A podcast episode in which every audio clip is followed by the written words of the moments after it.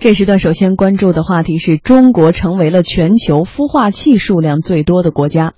在最近的一次全球众创空间的行业峰会上，有市场机构就发布了一个数据：截止到二零一五年年底，中国呢就已经有将近五千家的孵化器和众创空间，位列全球第一。嗯，来说说孵化器是什么？本意指的是人工孵蛋的机器设备，后来呢，把它引入到了创业领域，特指一个集中的空间，能够为初创企业提供资金、管理等多种便利，对高新技术成果、科技型企业和创新型企业进行孵化，来推动合作和交流，使企业做大。在中国呢，也有不少孵化器以众创空间的名号来示人。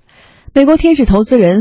史蒂芬呃霍夫曼在深圳接受采访时就表示说，中国呢有太多的孵化器了，实在是太多了，大多数呢都不能给创业者提供与众不同的价值，他们都太像了。嗯，霍夫曼是硅谷的知名创业家、天使投资人，在此之前呢，他已经参观过北京、杭州、上海、成都等地的创业空间。他的一句“实在太多了”和他们都太像了，点出了当前国内孵化器蜂拥而上、同质化竞争的现状。与他看法类似的还有很多创业者。作为孵化器的直接服务对象，接受采访的创业者认为说，有的孵化器存在着功能单一、夸大宣传等问题。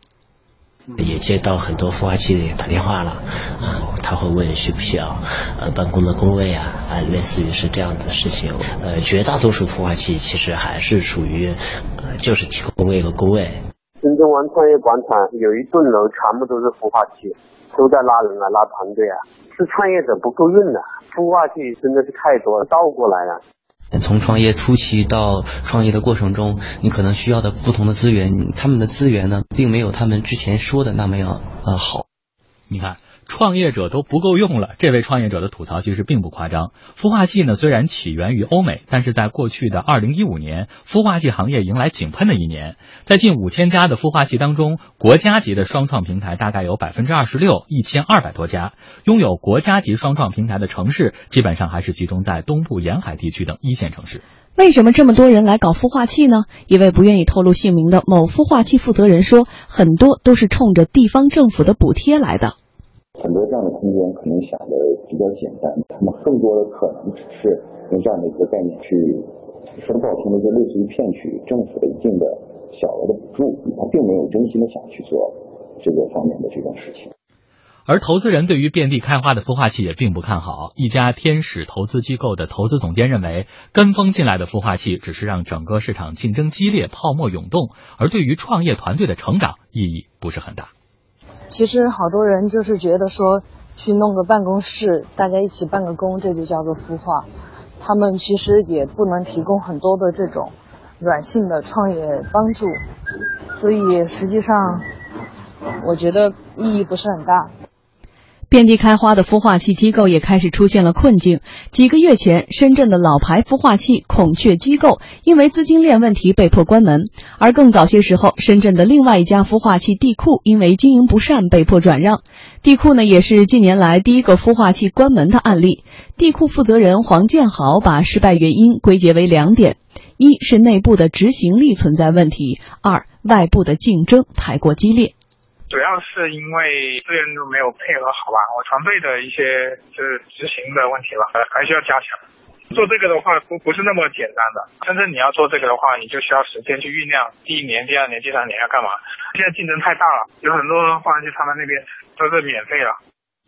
深圳必胜科技 CEO 李一欧认为，二零一六年倒下的孵化器可能还会有很多。地库表面问题是入驻团队不足，而实质问题是作为场地孵化器，不能够为创业者提供融资、导师、营销等高级别资源。场地从来不是创业者的关键需求点。从二零一五年哈，克强总理提出了双创的这样的口号之后呢，我们就看到了遍地开花的孵化器。其实，在中国的资本世界或者是经济市场上，这个事情好像很普遍，跟风，然后一窝蜂。你看，我们看以前团购啊，什么现在外卖啊，现在孵化器啊，更是呃雨后春笋。为什么？因为有政府的补贴。所以这事儿是不是更火了？对，我觉得我们的孵化器现在就是走向了一个呃不归路。我刚才前呢呃前面谈到是大概五千家孵化器，我觉得其实真实的数字远超这个数字，可能有接近两万家。因为很多咖啡馆，只要是个咖啡馆，它也能拿出来说是孵化器。对，而且我觉得最吊诡的一个事情，最奇特一点就是我们国家的孵化器竟然是有有这个评级的啊，有县级的，有市级的，有省级的，有国家级的。嗯，你不同的级别，你拿的补贴的标准也不一样。嗯，所以说我们看过去的这种产业发展的话，一旦是有补贴，补贴是个好事儿啊，代表了一种政府的一种指向和一种呃需求和一种导向。但是我觉得越是补贴的领域和越是补贴的产业，反而做不大，嗯，反而是走到了不归路。比如说我们的光伏啊，比如说我们造船行业，就是而且因为什么呢？我觉得我们的补贴是走，就是补补的不对啊，它不应该是补给那个呃，就是因为我们我有个朋友就干这个事儿，他什么呢？在全国现在就是在大学里面搞这个孵化，所谓的孵化器，现在已经搞成连锁了，搞了三四十个了。他每年拿这个政府的补贴就几千万。就政府的补贴，一个一个场场地的话，能给他几十万。那么几十万呢，他拿这个补贴就可以盈利的，而且这个很多这种相关的政策，一个工位就可以注册一个公司，这就是不同的孵化器它给予的不同的这种政策。那如果说我设想，如果说我们能够把这个这笔钱补贴给创业者，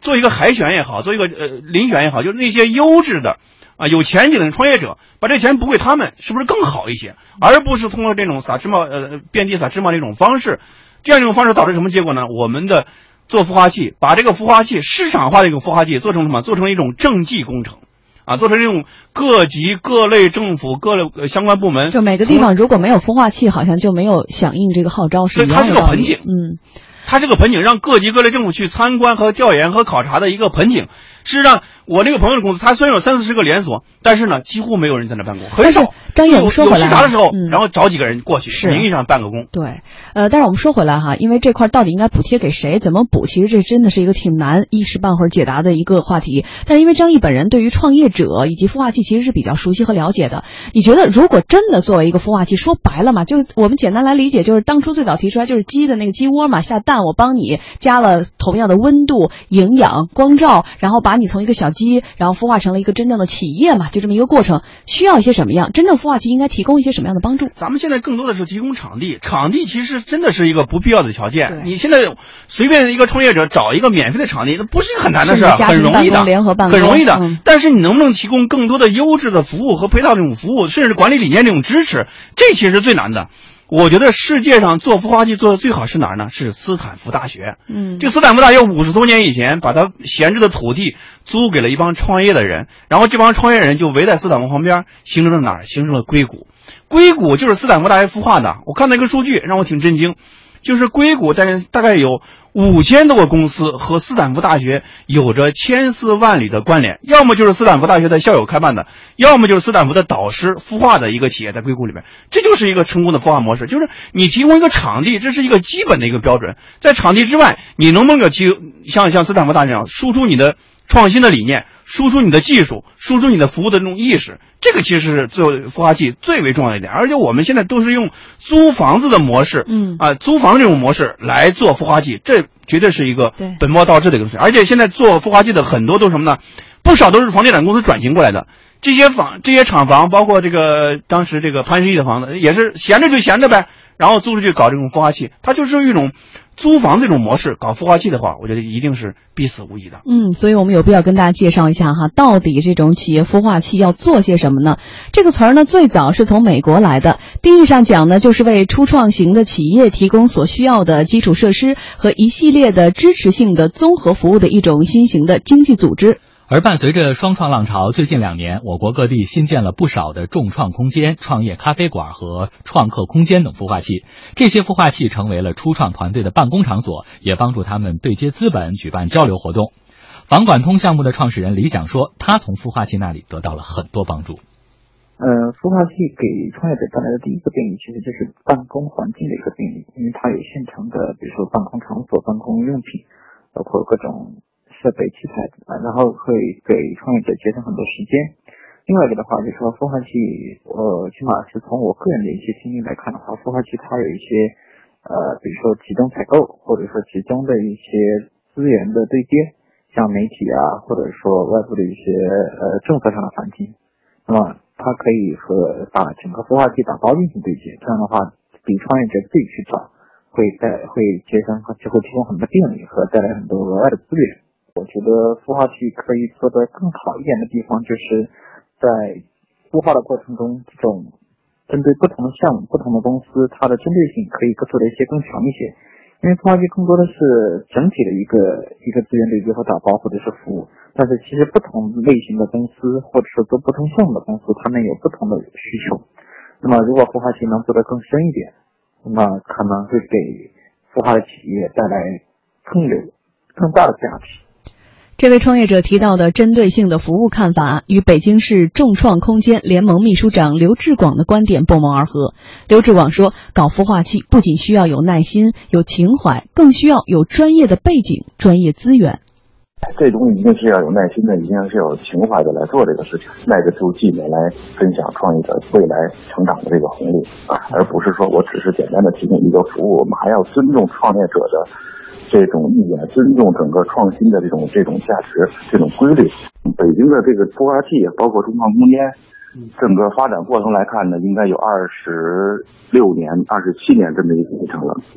真正的一个有持续的发展能力的、有持续盈利能力的中创空间，一定是以产业资源为背景的。孵化器一定要做到某一个专业领域的，就是垂直某一领域的，或者是某一行业细分领域的这种这种。专业的孵化。美国天使投资人霍夫曼认为，那些不能独树一帜的孵化器未来将很难生存。仅仅靠出租空间的商业模式是不会成功的，因为办公空间到处都有。创业公司真正缺的是好的教育。很多中国的孵化器没有设置门槛，他们只是希望能够填满办公空间。其实对一个好的孵化器来说，要求是非常高的。嗯，其实已经很明显了哈。对于怎么样让一个鸡蛋最后变成一个小鸡，最后茁壮成为一个真正的这个羽翼丰满的哈这种呃，就是需要的营养、光照、日光很多很多的帮助。所以我们现在话说回来，说每次我们其实都有跟风，那。是不是就要经过这样一个过程？那么现在我们看到大家说咖啡凉了，孵化器现在开始倒闭了，那是不是意味着就是这样的一个过程？最后会有真正的像我们看到跟硅谷或者或最早跟以色列接轨的这些孵化器一样的真正的孵化器出现在大家面前？刚才你谈到以色列，以色列它有个特别好的一种模式，我们都知道以色列在以色列孵化那种上市公司在纳斯达克上市公司比美国还要多很多。那么小一个国家，为什么会出现这种？我们去以色列的时候发现很震惊，它是什么呢？它是做了一个什么的模式？就是首。首席科学家的这样一种制度，这是一个类似于虚拟联用机构，但是它真实存在，就是它会甄别和判断你的项目，然后用政府基金的方式和市场的方式来直接去投到你的创业者里面，这是一种政府孵化这种模式，这就是我觉得是国外的一个比较好的一种孵化器的模式。还有我们国内做的不比较好的，我觉得是联想柳传志先生做的一个联想之星，他没有场地啊，他不像不像优客工厂给你一个场地，不像三 Q 然后给你提供免费的场地，他什么呢？他给创业者输出的是一种知识，输出的是一种价值观，输出的是一种方法论。在那个地方听课的人都是柳传志这些企业界的一些人士啊，财务的人士。他告诉你，在创业过程中和企业发展过程中走过了哪些坑啊，有哪些风险可以去规避。这其实是孵化器最为重要的一点，就是它是一种软件的一种输出，而不是一种硬件的配置。所以硬件配置的话，就是租一个房子，免费的场地。这个其实越来越不 care 了，对创业来说，需要的是一种价值观，需要的是柳传志把他的创业的经历一些磨难，呃，经历一些不顺的地方啊，总结出经验教训。就还有就是湖畔大学，湖畔大学名义上来说，它也是一个很好的孵化器。那个地方它只讲失败学，不讲成功学。那么很多创业者在那个到了那个地方之后，他为什么觉得很有收获呢？就是觉得通过那些失败的经验，能够汲取到在创业过程中规避的一些风险。所以说，我觉得我们的孵化器的从一种高度的稀缺到一种产能的一种过剩，也是一个逐渐淘汰这种过程。其实我们国家的孵化器。成立的很早，三十年前就有啊。我觉得今天的话，中国式的孵化器需要这么资源，需要更加理性的去发展。